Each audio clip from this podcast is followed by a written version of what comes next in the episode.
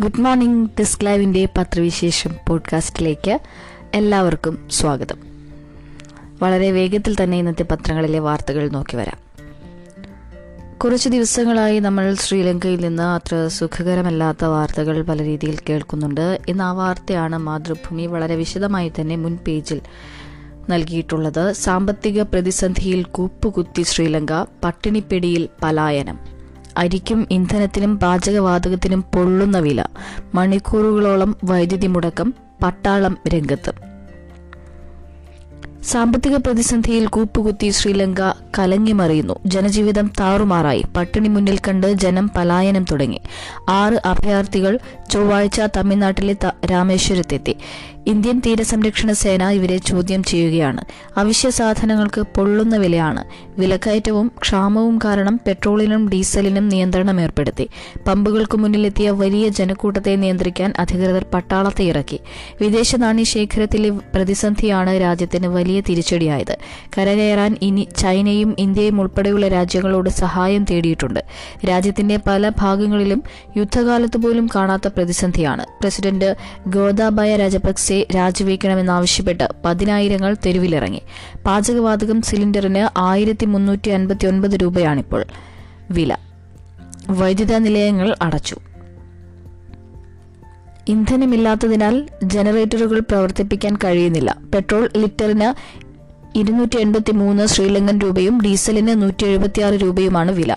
ഒരു ലിറ്റർ പാലിന് ഇരുന്നൂറ്റി അറുപത്തിമൂന്ന് രൂപയും ഒരു കിലോ അരിക്ക് നാനൂറ്റി നാൽപ്പത്തിയെട്ട് രൂപയുമായി. അസംസ്കൃത എണ്ണയുടെ ശേഖരം തീർന്നതോടെ ഏക സംസ്കരണശാല പൂട്ടി. ചോദ്യം അച്ചടിക്കാനുള്ള കടലാസിന്റെയും മഷിയുടെയും ക്ഷാമം മൂലം സ്കൂൾ പരീക്ഷകൾ അനിശ്ചിതകാലത്തേക്ക് മാറ്റി. ഗത്യന്തരമില്ലാത്ത അവസ്ഥയിൽ പല അവശ്യവസ്തുക്കളുടെയും ഇറക്കുമതി നിർത്തിവെക്കാൻ സർക്കാർ നിർബന്ധിതരായതാണ് ഭക്ഷ്യക്ഷാമത്തിലേക്ക് നയിച്ചത്. സാമ്പത്തിക പ്രതിസന്ധിക്ക് പരിഹാരം കാണാൻ ശ്രീലങ്കൻ രൂപയുടെ മൂല്യം സർക്കാർ മുപ്പത്തിയാറ് ശതമാനം കുറച്ചതോടെയാണ് രാജ്യത്ത് പണപ്പെരുപ്പം വർദ്ധിച്ചത്. ഇതോടെ അവശ്യ സാധന വില കുതിച്ചുയർന്നു. ഏതാനും വർഷമായി ശ്രീലങ്കയിൽ കയറ്റുമതിയും ഇറക്കുമതിയും സന്തുലിതാവസ്ഥയിലല്ല. കയറ്റുമതി കുറയുകയും ഇറക്കുമതി വർദ്ധിക്കുകയും ചെയ്തത് വിദേശ നാണ്യ ശേഖരത്തെ ബാധിച്ചു. കോവിഡ് പ്രതിസന്ധിയിൽ കാര്യങ്ങൾ കൈവിട്ടുപോവുകയായിരുന്നു. വിദേശ നാണ്യ ശേഖരം ഏതാണ്ട് തീർന്ന അവസ്ഥയിലാണ് രാജ്യം. എഴുന്നൂറ് കോടി ഡോളറാണ് കടം. രണ്ടായിരത്തി ഇരുപത് മാർച്ചിൽ തുടങ്ങിയ പ്രതിസന്ധി നവംബറോടെയാണ് രൂക്ഷമായത്. രാജ്യത്തെ രാജ്യത്തിന്റെ പ്രധാന വരുമാന മാർഗമായ വിനോദസഞ്ചാര വ്യവസായം കോവിഡിൽ തകർന്നത് വീഴ്ചയ്ക്ക് ആക്കം കൂട്ടി. ഇനി മറ്റു വാർത്തകളിലേക്ക് വന്നാൽ. ഇവിടുത്തെ അവസ്ഥയാണെങ്കിൽ പെട്രോളിനും ഡീസലിനും തുടർച്ചയായ രണ്ടാം ദിവസവും വില കൂട്ടി. പാചകവാതകവും പൊള്ളുന്നു. ഗാർഹിക സിലിണ്ടറിന് അൻപത് രൂപ കൂട്ടി. കൊച്ചിയിലെ വില തൊള്ളായിരത്തി അൻപത്തി ആറ് രൂപ അൻപത് പൈസ. പെട്രോളിന് എൺപത്തിയേഴ് പൈസയും ഡീസലിന് എൺപത്തിനാല് പൈസയും കൂട്ടി. നാലര മാസത്തെ ഇടവേളയ്ക്ക് ശേഷം പെട്രോൾ ഡീസൽ വില വർധന പുനരാരംഭിച്ചതിന് പിന്നാലെ പാചകവാതക വിലയും കുത്തനെ കൂട്ടി. ഗാർഹിക ആവശ്യത്തിനുള്ള എൽ പി ജി സിലിണ്ടറിന് ഇന്നലെ അൻപത് രൂപ വർദ്ധിപ്പിച്ചതോടെ ഉപയോക്താക്കൾ ചരിത്രത്തിലെ ഏറ്റവും ഉയർന്ന വില നൽകേണ്ട സ്ഥിതിയായി. തൊള്ളായിരത്തി അൻപത്തി ആറ് രൂപ അൻപത് പൈസയാണ് കൊച്ചിയിലെ പുതുക്കിയ നിരക്ക്. കഴിഞ്ഞ ഒരു വർഷത്തിനിടയിലെ ഏറ്റവും ഉയർന്ന നിരക്ക് വർധനയാണ് ഇത്. പെട്രോൾ ഡീസൽ വില ഇന്നലെ കൂട്ടിയതിനു പിന്നാലെ ഇന്നും ഉയരും. ഇന്ന് പെട്രോൾ ലിറ്ററിന് എൺപത്തിയേഴ് പൈസയും ഡീസലിന് എൺപത്തിനാല് പൈസയും കൂടും. ഇന്നലെ യഥാക്രമം എൺപത്തിയേഴ് എൺപത്തിയഞ്ച് പൈസ വീതം കൂട്ടിയിരുന്നു. ഇതോടെ രണ്ട് ദിവസം കൊണ്ട് പെട്രോളിന് ഒരു രൂപ എഴുപത്തിനാല് പൈസയും ഡീസലിന് ഒരു രൂപ അറുപത്തിയൊൻപത് പൈസയും കൂട്ടി. രാജ്യത്ത് ഗാർഹിക സിലിണ്ടർ വില വർദ്ധിപ്പിക്കുന്നത് അഞ്ച് മാസത്തെ ഇടവേളയ്ക്ക് ശേഷമാണ്. വാണിജ്യ സിലിണ്ടറിന് ഈ മാസം ഒന്നിന് നൂറ്റിയാറ് രൂപ വർദ്ധിപ്പിച്ചിരുന്നു. ഇതിന് ഇന്നലെ എട്ട് രൂപ കുറച്ചതോടെ വില രണ്ടായിരം രൂപ അൻപത് പൈസയായി. അഞ്ച് സംസ്ഥാനങ്ങളിലെ നിയമസഭാ തെരഞ്ഞെടുപ്പിന് മുന്നോടിയായി. മാസങ്ങളായി ഇന്ധന ഗാർഹിക പാചക വിലകളിൽ മാറ്റം വരുത്തിയിരുന്നില്ല. സബ്സിഡിയുമില്ല. ക്രൂഡ് വില നൂറ്റി പത്ത് ഡോളർ വരെ ഉയർന്ന രണ്ടായിരത്തി പതിമൂന്ന് പതിനാലിൽ പാചകവാതകം ഗാർഹിക സിലിണ്ടറിന് വില ആയിരത്തി ഇരുന്നൂറ്റി നാൽപ്പത്തൊന്ന് രൂപ വരെ എത്തിയിട്ടുണ്ട്. എന്നാൽ പൊതുജനങ്ങൾക്ക് സബ്സിഡി ആശ്വാസമായിരുന്നതിനാൽ ഉപയോക്താവിന് ചെലവാക്കേണ്ടിയിരുന്നത് നാനൂറ്റി പതിനാല് രൂപ മാത്രമായിരുന്നു. യഥാർത്ഥ വിലയുടെ പകുതിയിലധികം സബ്സിഡിയാണ് ലഭിച്ചിരുന്നത്. രണ്ടായിരത്തി ഇരുപത് ജൂലൈയിലാണ് പാചകവാതക സബ്സിഡി കേന്ദ്ര സർക്കാർ നിർത്തലാക്കിയത്. പ്രധാനമന്ത്രി ഉജ്ജ്വല യോജന പ്രകാരമുള്ള എട്ട് കോടി ഉപയോക്താക്കൾക്ക് മാത്രമാണ് നിലവിൽ സബ്സിഡി ലഭിക്കുന്നത്. രാജ്യമാകെ പാചകവാതക ഉപയോക്താക്കൾ മുപ്പത് പോയിന്റ് അഞ്ച് മൂന്ന് കോടിയാണ്. ബഫർ സോണിൽ ആശയക്കുഴപ്പം. ഇരുവശത്തേക്കും ഇരുപത് മീറ്റർ വീതം നിയന്ത്രണമെന്ന ഡി പി ആർ ഇതിൽ ഒരു നിർമ്മാണവും അനുവദിക്കരുതെന്നും ശിപാർശ. ഇരുവശത്തേക്കും പത്ത് മീറ്റർ വീതമെന്ന കേരയിൽ ഇതിൽ ആദ്യത്തെ അഞ്ച് മീറ്റർ നിർമ്മാണ നിരോധന മേഖല. സിൽവർ ലൈൻ പദ്ധതിക്കായി ഏറ്റെടുക്കുന്ന ഭൂമിയുടെ ഇരുവശത്തും എത്ര മീറ്റർ വീതമാണ് ബഫർ സോൺ എന്നതിൽ ആശയക്കുഴപ്പം? ഇരുവശത്തേക്കും പത്ത് മീറ്റർ വീതമാണ് ബഫർ സോൺ എന്ന് കേരയിൽ വിശദീകരിക്കുന്നുണ്ടെങ്കിലും ഇതിന് സർക്കാരിന്റെ അംഗീകാരമില്ല. നിർദ്ദിഷ്ട പാതയുടെ മധ്യത്തിൽ നിന്ന് മുപ്പത് മീറ്ററിനുള്ളിൽ ഒരു നിർമ്മാണവും പാടില്ലെന്ന ശുപാർശയാണ് ഡി പി ആറിൽ ഉള്ളത്. അഥവാ ഇരുവശത്തേക്കും ഇരുപത് മീറ്റർ വീതം ബഫർ സോൺ ഉണ്ടാകുമെന്ന സൂചനയാണ് ഇത് നൽകുന്നത്. ജില്ലകളിലെ വിശദീകരണ യോഗങ്ങളിലെല്ലാം ബഫർ സോൺ പത്ത് മീറ്റർ വീതമായിരിക്കുമെന്ന് കേരയിൽ എം ഡി പ്രഖ്യാപിച്ചിരുന്നെങ്കിലും ഇക്കാര്യത്തിൽ സർക്കാർ നയപരമായ തീരുമാനം എടുത്തിട്ടില്ല ഡി പി ആറിന്റെ എൺപത്തിയേഴ് പേജുള്ള സംഗ്രഹത്തിൽ അവസാന ഭാഗത്ത് പറയുന്നത് ഇങ്ങനെയാണ്. അലൈൻമെന്റിന്റെ മധ്യരേഖയിൽ നിന്ന് മുപ്പത് മീറ്റർ ദൂരത്തിൽ ഒരു നിർമ്മാണവും നടത്താതിരിക്കാൻ ഈ പരിധിയിലെ എല്ലാ വികസന പ്രവർത്തനവും സർക്കാർ മരവിപ്പിക്കണം. സമതലത്തിൽ ഇരുപത് മീറ്റർ വീതിയിലാണ് ഭൂമി ഏറ്റെടുക്കുന്നത്. ഈ ഇരുപത് മീറ്ററിന് ഇരുവശവും അതിർത്തി വേലി വരും. ട്രാക്കിന്റെ മധ്യരേഖയിൽ നിന്ന് ഇരുവശത്തേക്കും മുപ്പത് മീറ്റർ വീതം ഒരുവിധ നിർമ്മാണ പ്രവർത്തനമോ വികസനമോ സാധ്യമല്ല. ഇതിൽ ആദ്യത്തെ പത്ത് മീറ്റർ വേലിക്കുള്ളിൽ വരും. ബാക്കി ഇരുവശത്തും ഇരുപത് മീറ്റർ വീതം ബഫർ സോൺ ഉണ്ടാകുമെന്നാണ് ഡി പി ആർ സംഗ്രഹത്തിലെ ശുപാർശയിൽ വ്യക്തമാകുന്നത്. തിരൂർ മുതൽ കാസർഗോഡ് വരെ റെയിൽവേ ലൈനിന് സമാന്തരമായാണ് സിൽവർ ലൈൻ പാതയുടെ അലൈൻമെന്റ്. റെയിൽവേയുടെ ബഫർ സോണിൽ വീട് വയ്ക്കുന്നതിന് എൻ ഒ സി ലഭിക്കാനുള്ള അപേക്ഷകൾ റെയിൽവേ കെ റെയിലിന് കൈമാറി. സിൽവർ ലൈൻ ഡി പി ആറിലെ പരാമർശം ശ്രദ്ധയിൽപ്പെട്ടപ്പോഴായിരുന്നു ഇത്. തുടർന്നാണ് ഡി പി ആറിലെ ദൂരപരിധി ബാധകമാക്കേണ്ടതും അതിർത്തിക്ക് പുറത്ത് ഇരുവശത്തും പത്ത് മീറ്റർ വീതം ബഫർ സോൺ മതിയെന്നുമുള്ള ശുപാർശ കെ റെയിൽ തയ്യാറാക്കിയത്. ഇതിൽ ആദ്യത്തെ അഞ്ച് മീറ്റർ നിർമ്മാണ നിരോധനമുള്ള സുരക്ഷാ സോണായി നിശ്ചയിച്ചു. റെയിൽവേക്ക് മുപ്പത് മീറ്റർ ബഫർ സോൺ ആയതിനാൽ ആ നിലയ്ക്കാകും കൺസൾട്ടിംഗ് ഏജൻസി ഡി പി ആറിൽ ശുപാർശ നൽകിയതെന്നും അന്തിമ തീരുമാനം സർക്കാരിന്റേതാണെന്നുമാണ് കേരയിൽ ന്യായീകരണം. വീടുകൾക്ക് താമസാനുമതി സർട്ടിഫിക്കറ്റ് നിഷേധിക്കുന്നു. പുതിയ വീടുകൾക്ക് നിർമ്മാണാനുമതിയും ഇല്ല. സിൽവർ ലൈൻ സർവേ നമ്പറിൽപ്പെട്ട വീടുകൾക്ക് താമസാനുമതി സർട്ടിഫിക്കറ്റ് നിഷേധിക്കാൻ തുടങ്ങി. ഇത്തരം രേഖകൾ നൽകരുതെന്ന സർക്കാർ നിർദ്ദേശത്തെ തുടർന്നാണ് ഇത്. ഇതിനകം പൂർത്തിയാക്കിയ വീടുകൾക്കും ഇത് ബാധകമാണ്. നിർമ്മാണം പൂർത്തിയാക്കിയ വീടിന് സർട്ടിഫിക്കറ്റ് നൽകണമെങ്കിൽ വീട് സിൽവർ ലൈൻ കടന്നുപോകുന്ന പ്രദേശത്തല്ലെന്ന് വില്ലേജ് ഓഫീസിൽ നിന്ന് രേഖ ഹാജരാക്കണമെന്ന് കോലഴി ഗ്രാമപഞ്ചായത്ത് സെക്രട്ടറി വീട്ടുടമയോട് ആവശ്യപ്പെട്ടു. എന്നാൽ സർട്ടിഫിക്കറ്റ് സർട്ടിഫിക്കറ്റ് ഹാജരാക്കിയവർക്കും ഇതുവരെ ഒക്യുപ്പൻസി അനുവദിച്ചിട്ടില്ല. ഉടൻ നൽകുമെന്നാണ് വിശദീകരണം. ലൈൻ കടന്നുപോകുമെന്ന് കരുതുന്ന പ്രദേശങ്ങളെല്ലാം അന്തിമ രൂപരേഖ രൂപരേഖ വരുന്നതുവരെ നിർമ്മാണം മരവിപ്പിച്ചതുപോലെയായി. വീട് നിർമ്മാണത്തിന് അനുമതി നൽകാനും വില്ലേജ് ഓഫീസിൽ നിന്നുള്ള രേഖ വേണ്ടിവരുമെന്ന് പഞ്ചായത്ത് അധികൃതർ വ്യക്തമാക്കി. ലൈൻ കടന്നുപോകുന്ന സർവേ നമ്പറിലാണെങ്കിൽ വീട് നിർമ്മാണാനുമതി നൽകില്ല. ഏറ്റെടുക്കുന്ന ഭൂമി ഏതെന്ന് പ്രഖ്യാപിക്കാതെ ഭൂമിയിലെ നിർമ്മാണം മരവിപ്പിക്കാറില്ല. ഇത് ചെയ്യേണ്ടത് റവന്യൂ വകുപ്പാണ്. എന്നാൽ ഇതൊന്നുമില്ലാതെ തദ്ദേശ വകുപ്പ് നേരിട്ട് ഭൂമി മരവിപ്പിക്കുകയാണ് ചെയ്തിരിക്കുന്നത്. അതേസമയം മരവിപ്പിക്കൽ എന്ന് എവിടെയും പറയുന്നുമില്ല. കേന്ദ്ര സർവകലാശാല പ്രവേശനത്തിന് ഇതി ഇനി പൊതുപരീക്ഷ. എഴുതിക്കയറണം പ്ലസ് ടു മാർക്ക് പരിഗണിക്കില്ല. ഒരു രാജ്യം ഒരു പരീക്ഷ. മലയാളത്തിലും എഴുതാം. രാജ്യത്തെ നാൽപ്പത്തിയഞ്ച് കേന്ദ്ര സർവകലാശാലകളിലേക്ക് ബിരുദ പ്രവേശനം ഇനി പൊതു പ്രവേശന പരീക്ഷയുടെ അടിസ്ഥാനത്തിൽ. ദേശീയ ടെസ്റ്റിംഗ് ഏജൻസിയായ എൻ ടി എ നടത്തുന്ന കേന്ദ്ര സർവകലാശാല പ്രവേശന പരീക്ഷയുടെ സ്കോർ പ്രധാന മാനദണ്ഡമാക്കും. പന്ത്രണ്ടാം ക്ലാസ് പരീക്ഷയുടെ മാർക്ക് പരിഗണിക്കില്ല. ഭാവിയിൽ സംസ്ഥാന സ്വകാര്യ സർവകലാശാല ബിരുദ പ്രവേശനത്തിനും പൊതുപ്രവേശന പരീക്ഷ പരിഗണിക്കും. സർവകലാശാല പ്രവേശനത്തിന് പൊതുപ്രവേശന പരീക്ഷ വേണമെന്ന് പുതിയ ദേശീയ വിദ്യാഭ്യാസ നയത്തിൽ ആവശ്യപ്പെട്ടിരുന്നു. ഇതിന് പിന്നാലെയാണ് മാറ്റം. ഒരു രാജ്യം ഒരു പരീക്ഷ എന്നതാണ് സർവകലാശാല ധനസഹായ കമ്മീഷൻ ഉദ്ദേശിക്കുന്നതെന്ന് ചെയർമാൻ എം ജഗദീഷ് കുമാർ പറഞ്ഞു. ജാമിയ മില്ലിയ അലിഗഡ് മുസ്ലിം സർവകലാശാല തുടങ്ങി ന്യൂനപക്ഷ പദവിയുള്ള സ്ഥാപനങ്ങളിലും സിയുഇടി വഴി മാത്രമേ പ്രവേശനം നൽകൂ. നിലവിലെ സംവരണം സംവരണ രീതി മാറില്ല. പുതിയ തീരുമാനം പ്രാബല്യത്തിൽ വരുന്നതോടെ വിദ്യാർത്ഥികൾക്ക് ഒന്നിലധികം സർവകലാശാലകളുടെ പരീക്ഷകൾ എഴുതേണ്ടി വരില്ല. രാജ്യത്തെ വിവിധ സർവകലാശാലകൾക്ക് കീഴിൽ പ്രവർത്തിക്കുന്ന കോളേജുകൾ സ്വന്തമായ പ്രവേശന പരീക്ഷകൾ നടത്തുകയും ഉയർന്ന കട്ട് ഓഫ് മാർക്ക് നിശ്ചയിക്കുകയും ചെയ്യുന്നതിനെതിരായ നടപടി കൂടിയാണ് ഇതെന്നും ജഗദീഷ് കുമാർ വിശദീകരിച്ചു. നിലവിൽ പന്ത്രണ്ടാം ക്ലാസ് പരീക്ഷാ മാർക്ക് അതല്ലെങ്കിൽ സർവകലാശാലകൾ നടത്തുന്ന പരീക്ഷ എന്നിവ അടിസ്ഥാനപ്പെടുത്തിയാണ് മിക്ക കേന്ദ്ര സർവകലാശാലകളിലും ബിരുദ പ്രവേശനം നടക്കുന്നത്. ബോർഡ് പരീക്ഷാ മാർക്കിന്റെ അടിസ്ഥാനത്തിൽ പ്രവേശനം നടത്തിയിരുന്ന ഡൽഹി സർവകലാശാലയിൽ കേരളത്തിൽ നിന്നും വലിയ തോതിൽ വിദ്യാർത്ഥികൾ പ്രവേശനം നേടുന്നുണ്ടെന്ന് സംഘപരിവാർ കേന്ദ്രങ്ങൾ പ്രചരിപ്പിച്ചിരുന്നു.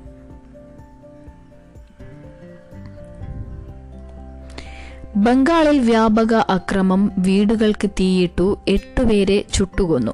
തൃണമൂൽ കോൺഗ്രസ് പഞ്ചായത്ത് തല നേതാവിന്റെ വധത്തെ തുടർന്നാണ് അക്രമങ്ങളുണ്ടായത്. പശ്ചിമ ബംഗാളിലെ ബിർഭൂം ജില്ലയിൽ എട്ടുപേരെ തീയിട്ട് കൊന്നു ചൊവ്വാഴ്ച പുലർച്ചെ രാംപുർഹത്തിൽ അക്രമി സംഘം വീടുകൾക്ക് തീയിടുകയായിരുന്നു. കൊല്ലപ്പെട്ടത് പത്ത് പേരാണെന്ന് സ്ഥിരീകരിക്കാത്ത വിവരമുണ്ട്. തൃണമൂൽ കോൺഗ്രസ് പഞ്ചായത്ത് തല നേതാവിന്റെ വധത്തെ തുടർന്നാണ് അക്രമങ്ങളുണ്ടായതെന്ന് ഡിജിപി മനോജ് മാളവ്യ പറഞ്ഞു. തൃണമൂൽ പഞ്ചായത്ത് ഉപാധ്യക്ഷൻ ഭദു ഷെയ്ഖിനെ തിങ്കളാഴ്ചയാണ് കൊല്ലപ്പെട്ട നിലയിൽ കണ്ടത്. തൃണമൂൽ അംഗങ്ങൾ ചേരിതിരിഞ്ഞ് ഏറ്റുമുട്ടുകയായിരുന്നുവെന്ന് റിപ്പോർട്ടുണ്ട്. എന്നാൽ ഗ്രാമത്തിലെ തർക്കങ്ങളാണ് സംഘർഷത്തിനും കൊലയ്ക്കും കാരണമെന്നും ഇതിൽ പാർട്ടിക്ക് ബന്ധമില്ലെന്നുമാണ് തൃണമൂൽ നിലപാട്. ഒരു വീട്ടിൽ നിന്നാണ് ഏഴ് മൃതദേഹങ്ങൾ കരിഞ്ഞ നിലയിൽ കണ്ടെടുത്തത്. ചില വീടുകളിൽ പുറമെ നിന്ന് പൂട്ടിയ ശേഷമാണ് തീ- തീയിട്ടത് പൊള്ളലേറ്റ മറ്റൊരാൾ ആശുപത്രിയിൽ മരിച്ചു. നിലവിൽ സ്ഥിതി നിയന്ത്രണ വിധേയമാണെന്ന് പോലീസ് അറിയിച്ചു. ആക്രമണം അന്വേഷിക്കാൻ സംസ്ഥാന സർക്കാർ ഉന്നതതല സമിതി രൂപവൽക്കരിച്ചു. ബിർഭൂം സംഭവം മുഖ്യമന്ത്രി മമതാ ബാനർജി നിയമസഭയിൽ വിശദീകരിക്കണമെന്ന് B J P M L ആവശ്യപ്പെട്ടു. പിന്നാലെ അവർ സഭയിൽ വാക്കൌട്ട് നടത്തി. ശൂന്യവേളയിൽ വിഷയം അവതരിപ്പിക്കാൻ B J P M L A അവസരം തേടിയെങ്കിലും സ്പീക്കർ ബിമൻ ബാനർജി നിഷേധിച്ചു. സംസ്ഥാനത്ത് നിയമവാഴ്ച ഇല്ലാതായെന്ന് ഗവർണർ ജഗദീപ് ധൻഖർ പറഞ്ഞു. നിയമരാഹിത്യവും അക്രമവുമാണ് നടക്കുന്നത്. ഭീകരമായ അക്രമവും കൊലയുമാണ് അരങ്ങേറിയതെന്ന് ട്വിറ്ററിൽ ധൻകർ കൂട്ടിച്ചേർത്തു. അക്രമവുമായി ബന്ധപ്പെട്ട് ഇതുവരെ പതിനൊന്ന് പേരെയാണ് അറസ്റ്റ് ചെയ്തതെന്ന് പോലീസ് വ്യക്തമാക്കി.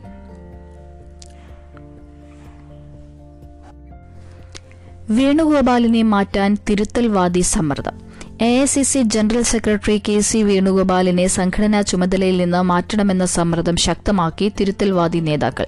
രാഹുൽ ഗാന്ധിയുടെ വിശ്വസ്തരായി പ്രവർത്തിക്കുന്ന മുഖ്യ വക്താവും പ്രവർത്തക സമിതി അംഗവുമായ രൺദീപ് സിംഗ് സുർജേവാല പഞ്ചാബിന്റെ ചുമതല വഹിക്കുന്ന ജനറൽ സെക്രട്ടറി അജയ് മാക്കൻ എന്നിവരെയും മാറ്റണം. ജി ട്വന്റി ത്രീ നേതാക്കളെ അനുനയിപ്പിക്കാനുള്ള ശ്രമത്തിൽ ചില മാറ്റങ്ങൾക്ക് കോൺഗ്രസ് അധ്യക്ഷ സോണിയാഗാന്ധി തയ്യാറായേക്കും. പാർട്ടി പ്രവർത്തനങ്ങൾ ഏകോപിപ്പിക്കുന്നതിലും നേതൃനിരയുമായി സൌഹാർദ്ദത്തിൽ കാര്യങ്ങൾ മുന്നോട്ട് കൊണ്ടുപോകുന്നതിലും വേണുഗോപാൽ രൺദീപ് സിംഗ് അജയ് മാക്കൻ എന്നിവർ പരാജയമാണെന്ന് തിരുത്തൽവാദി നേതാക്കൾക്ക് അഭിപ്രായമുണ്ട്.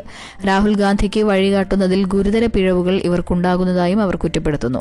ഗുലാം നബി ആസാദുമായി നടത്തിയ കൂടിക്കാഴ്ചയ്ക്ക് പിന്നാലെ രാജ്യസഭയിലെ കോൺഗ്രസ് നേതാവ് ആനന്ദ് ശർമ്മ ലോക്സഭാംഗം മനീഷ് തിവാരി തുടങ്ങിയവർ സോണിയയോട് പരാതി ആവർത്തിച്ചെന്നാണ് വിവരം. അഭിപ്രായ ഭിന്നതകൾ പരിഹരിച്ച് പാർട്ടി ശക്തിപ്പെടുത്താനുള്ള ശ്രമങ്ങളുടെ ഭാഗമാണ് സോണിയയുടെ അനുനയ ചർച്ചകൾ. ജി ട്വന്റി സംഘത്തിന്റെ അഭിപ്രായങ്ങൾ കേൾക്കാൻ തയ്യാറാണെന്ന സന്ദേശം സോണിയ കൈമാറിയതിനെ തുടർന്നാണ് ചർച്ചകൾക്ക് വഴിയൊരുങ്ങിയത്. ജി ട്വന്റി ത്രീ സംഘാംഗങ്ങളായ കൂടുതൽ പേരെ വരും ദിവസങ്ങളിൽ കണ്ടേക്കും. വായുമലിനീകരണം ഏറ്റവും രൂക്ഷമായ രാജ്യ തലസ്ഥാനം നാലാം വർഷവും ഡൽഹി. വായുമലിനീകരണം ഏറ്റവും രൂക്ഷമായ രാജ്യ തലസ്ഥാന നഗരമെന്ന കുപ്രസിദ്ധി തുടർച്ചയായി നാലാം വർഷവും ഡൽഹിക്ക്. സ്വിറ്റ്സർലൻഡ് കേന്ദ്രമായ ഐ ഐക്യു എയർ തയ്യാറാക്കിയ ലോക വായു നിലവാര റിപ്പോർട്ടിലാണ് ഡൽഹി വീണ്ടും ഒന്നാമതെത്തിയത്. മലിനീകരണം ഏറ്റവും രൂക്ഷമായ ലോകത്തിലെ അൻപത് നഗരങ്ങളിൽ മുപ്പത്തിയഞ്ച് എണ്ണവും ഇന്ത്യയിലാണ്. ലോകാരോഗ്യ സംഘടന നിഷ്കർഷിക്കുന്ന ക്യൂബിക് മീറ്ററിൽ അഞ്ച് മൈക്രോഗ്രാം എന്ന നിലവാരമുള്ള ഒരു നഗരം പോലും ഇന്ത്യയിലില്ലെന്നും റിപ്പോർട്ടിൽ പറയുന്നു. നൂറ്റി പതിനേഴ് രാജ്യങ്ങളിൽ ആറായിരത്തി നാനൂറ്റി എഴുപത്തിയഞ്ച് നഗരങ്ങളിലെ പർട്ടിക്കുലേറ്റ് മാറ്റർ ടു പോയിന്റ് ഫൈവിന്റെ അളവ് പരിശോധിച്ചാണ് റിപ്പോർട്ട് തയ്യാറാക്കിയത്. ധാക്കയാണ് പട്ടികയിൽ രണ്ടാമത്. മധ്യ ആഫ്രിക്കൻ രാജ്യമായ ചാഡിന്റെ തലസ്ഥാനം എൻജാമിനയാണ് മൂന്നാമത്. തജിക്കിസ്ഥാൻ തലസ്ഥാനമായ ഡുഷാൻബെ ഒമാന്റെ തലസ്ഥാനം മസ്കറ്റ് എന്നിവയാണ് നാലും അഞ്ചും സ്ഥാനങ്ങളിൽ. പി എം ടു പോയിന്റ് ഫൈവിന്റെ നിലയിൽ കഴിഞ്ഞ വർഷം പതിനാല് പോയിന്റ് ആറ് ശതമാനം വർധനയുണ്ടായെന്നാണ് കണ്ടെത്തൽ. ക്യൂബിക് മീറ്ററിൽ തൊണ്ണൂറ്റിയാറ് പോയിന്റ് നാല് മൈക്രോഗ്രാമായി ഇത് വർദ്ധിച്ചു. രണ്ടായിരത്തി ഇരുപതിൽ എൺപത്തിനാല് മൈക്രോഗ്രാം ആയിരുന്നു P M two point five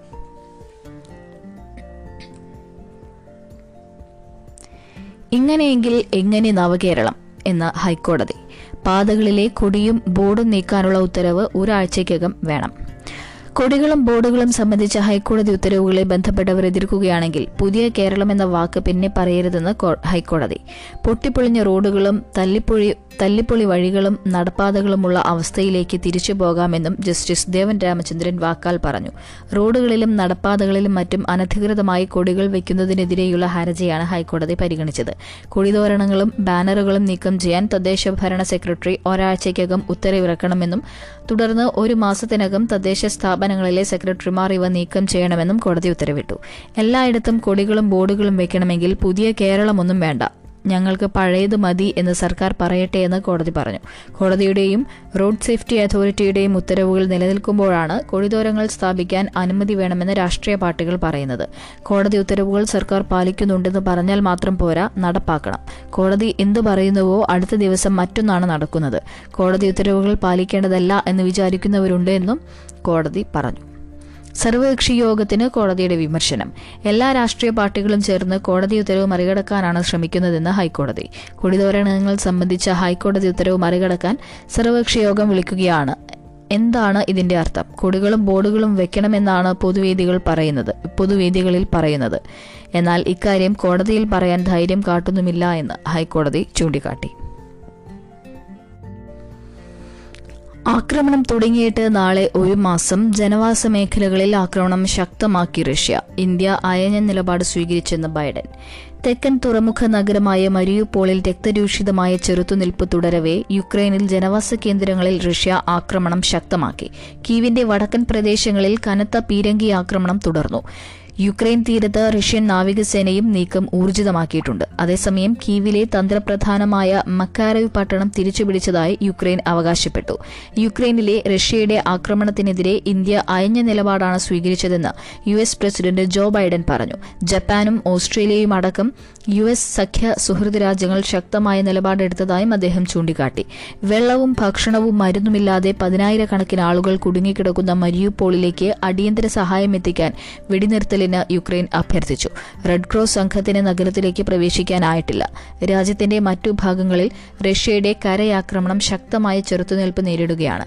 ആക്രമണം ഇരുപത്തിയെട്ട് ദിവസം പിന്നിടുമ്പോൾ ഒരു പ്രധാന നഗരം പോലും റഷ്യയ്ക്ക് പിടിക്കാനായിട്ടില്ല. ഇതിനകം ആയിരത്തി ഒരുന്നൂറ് മിസൈലുകളാണ് യുക്രൈനിൽ പതിച്ചതെന്ന് യു എസ് സേന വിലയിരുത്തുന്നു. ഒരു കോടിയിലേറെ പേർ വീട് വിട്ട് പലായനം ചെയ്തെന്നാണ് ഐക്യരാഷ്ട്ര സംഘടനയുടെ കണക്ക്. ഇതിൽ മുപ്പത്തിയഞ്ച് ലക്ഷം പേർ അയൽരാജ്യങ്ങളിൽ അഭയം തേടി. തൊള്ളായിരം നാട്ടുകാർ കൊല്ലപ്പെട്ടതായി സ്ഥിരീകരിച്ച യു എൻ യഥാർത്ഥ സംഖ്യ ഇതിലെ ഇതിലുമേറെയാകുമെന്ന് വ്യക്തമാക്കി. സമാധാന ചർച്ചകളും ലക്ഷ്യം കാണാതെ തുടരുകയാണ്. ദിലീപിനെ വീണ്ടും ചോദ്യം ചെയ്യും. നടിയെ ആക്രമിച്ച കേസിൽ തുടരന്വേഷണത്തിന്റെ ഭാഗമായി നടൻ ദിലീപിനെ അന്വേഷണ സംഘം വീണ്ടും ചോദ്യം ചെയ്യും. ചോദ്യം ചെയ്യലിന് വ്യാഴാഴ്ച രാവിലെ ആലുവ പോലീസ് ക്ലബ്ബിൽ ഹാജരാകാൻ ക്രൈംബ്രാഞ്ച് നോട്ടീസ് നൽകി. ചെന്നൈയിൽ പോകേണ്ടതിനാൽ ഇരുപത്തിയെട്ടിന് ഹാജരാകണമെന്ന് ദിലീപ് അറിയിച്ചു. ഏപ്രിൽ പതിനഞ്ചിനകം അന്വേഷണം പൂർത്തിയാക്കി റിപ്പോർട്ട് സമർപ്പിക്കാനാണ് കോടതി ഉത്തരവിട്ടത്. കേസിലെ തെളിവുകൾ നശിപ്പിക്കാൻ ദിലീപ് ശ്രമിച്ചതിന്റെ ഉൾപ്പെടെ തെളിവുകളും സാക്ഷികളെ സ്വാധീനിക്കാൻ ശ്രമിച്ചതുമായി ബന്ധപ്പെട്ട നിർണായക മൊഴിയും ക്രൈംബ്രാഞ്ച് ശേഖരിച്ചിട്ടുണ്ട്.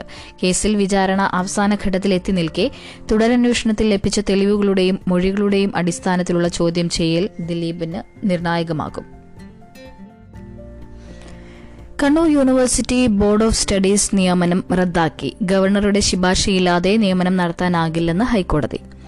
കണ്ണൂർ സർവകലാശാല നിയമപ്രകാരമുള്ള വ്യവസ്ഥകൾ പാലിക്കാതെ കൊമേഴ്സ് മാനേജ്മെന്റ് സ്റ്റഡീസ് വകുപ്പുകളിലെ പഠന ബോർഡ് ചെയർമാനെയും അംഗങ്ങളെയും നിയമിച്ചത് ഹൈക്കോടതി റദ്ദാക്കി. വിവിധ വകുപ്പുകളുടെ പഠന ബോർഡ് പുനഃസംഘടിപ്പിച്ചതും പുതിയ രണ്ട് ബോർഡ് രൂപവൽക്കരിച്ചും സർവകലാശാല രജിസ്ട്രാർ കഴിഞ്ഞ വർഷം ഓഗസ്റ്റ് പതിനൊന്നിന് പുറപ്പെടുവിച്ച വിജ്ഞാപനം ഭാഗികമായി റദ്ദാക്കിയാണ് ഉത്തരവ്. ചാൻസലറായ ഗവർണറുടെ ശുപാർശയില്ലാതെ പഠന ബോർഡിലേക്ക് നിയമനം നടത്തിയത് നിയമപരമായി തെറ്റാണെന്ന് വിലയിരുത്തിയാണ് chief justice S Manikumar justice Shaji P Chali എന്നിവരടങ്ങിയ ഡിവിഷൻ ബെഞ്ചിന്റെ ഉത്തരവ്. സി പി എം സെമിനാറിൽ പങ്കെടുക്കാൻ വിലക്ക് കോൺഗ്രസ് രണ്ടു തട്ടിൽ വിശദീകരിച്ച് Sonia. C P M party കോൺഗ്രസിന്റെ ഭാഗമായി നടക്കുന്ന ദേശീയ സെമിനാറിൽ പങ്കെടുക്കുന്നതിൽ നിന്ന് ശശി തരൂർ കെ വി തോമസ് എന്നിവരെ വിലക്കിയ വിഷയത്തിൽ കോൺഗ്രസ് നേതൃനിര രണ്ടു തട്ടിൽ.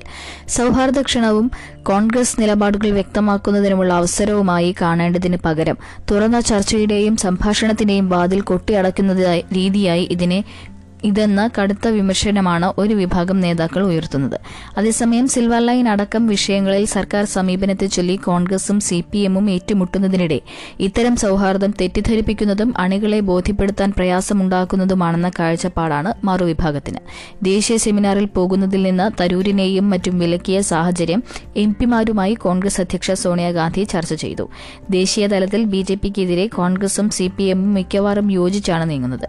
എന്നിരിക്കെ സി പി എം സംഘടിപ്പിക്കുന്ന ഒരു ദേശീയ സെമിനാറിൽ കോൺഗ്രസ് പ്രതിനിധി പങ്കെടുക്കുന്നതിൽ അപാകത പറയാനാവില്ല. എന്നാൽ സംസ്ഥാനത്തെ രാഷ്ട്രീയ സാഹചര്യങ്ങൾക്കനുസൃതമായ നിലപാടുകൾ സംസ്ഥാന നേതൃത്വമാണ് സ്വീകരിക്കുന്നത്. സി പി എം വേദിയിൽ തരൂരും മറ്റും പോകാൻ പാടില്ലെന്ന് കെ പി സി സി നേതൃത്വം പറയുമ്പോൾ മറിച്ചൊരു സമീപനം സ്വീകരിക്കുന്നത് സംസ്ഥാന നേതൃത്വത്തെ പ്രയാസ- പ്രയാസത്തിലാക്കുമെന്നും സോണിയ വിശദീകരിച്ചതായി അറിയുന്നു. നിർദ്ദേശം അംഗീകരിച്ച ശശി തരൂരും കെ വി തോമസും സെമിനാറിൽ പങ്കെടുക്കില്ലെന്ന് സി പി എം നേതൃത്വത്തെ അറിയിച്ചിട്ടുണ്ട്. അപ്പോൾ ഏറെക്കുറെ ഇന്ന് ഇന്നത്തെ പ്രധാന വാർത്തകളെല്ലാം തന്നെ പങ്കുവച്ചിട്ടുണ്ട്. പത്രവിശേഷം അവസാനിപ്പിക്കാൻ സമയമായിരിക്കുന്നു. അപ്പോൾ എല്ലാവർക്കും ഒരു നല്ല ദിവസം ആശംസിച്ചുകൊണ്ട് ഡെസ്ക് ലൈവിന്റെ പോഡ്കാസ്റ്റ് ഇവിടെ അവസാനിപ്പിക്കുകയാണ്. നന്ദി നമസ്കാരം.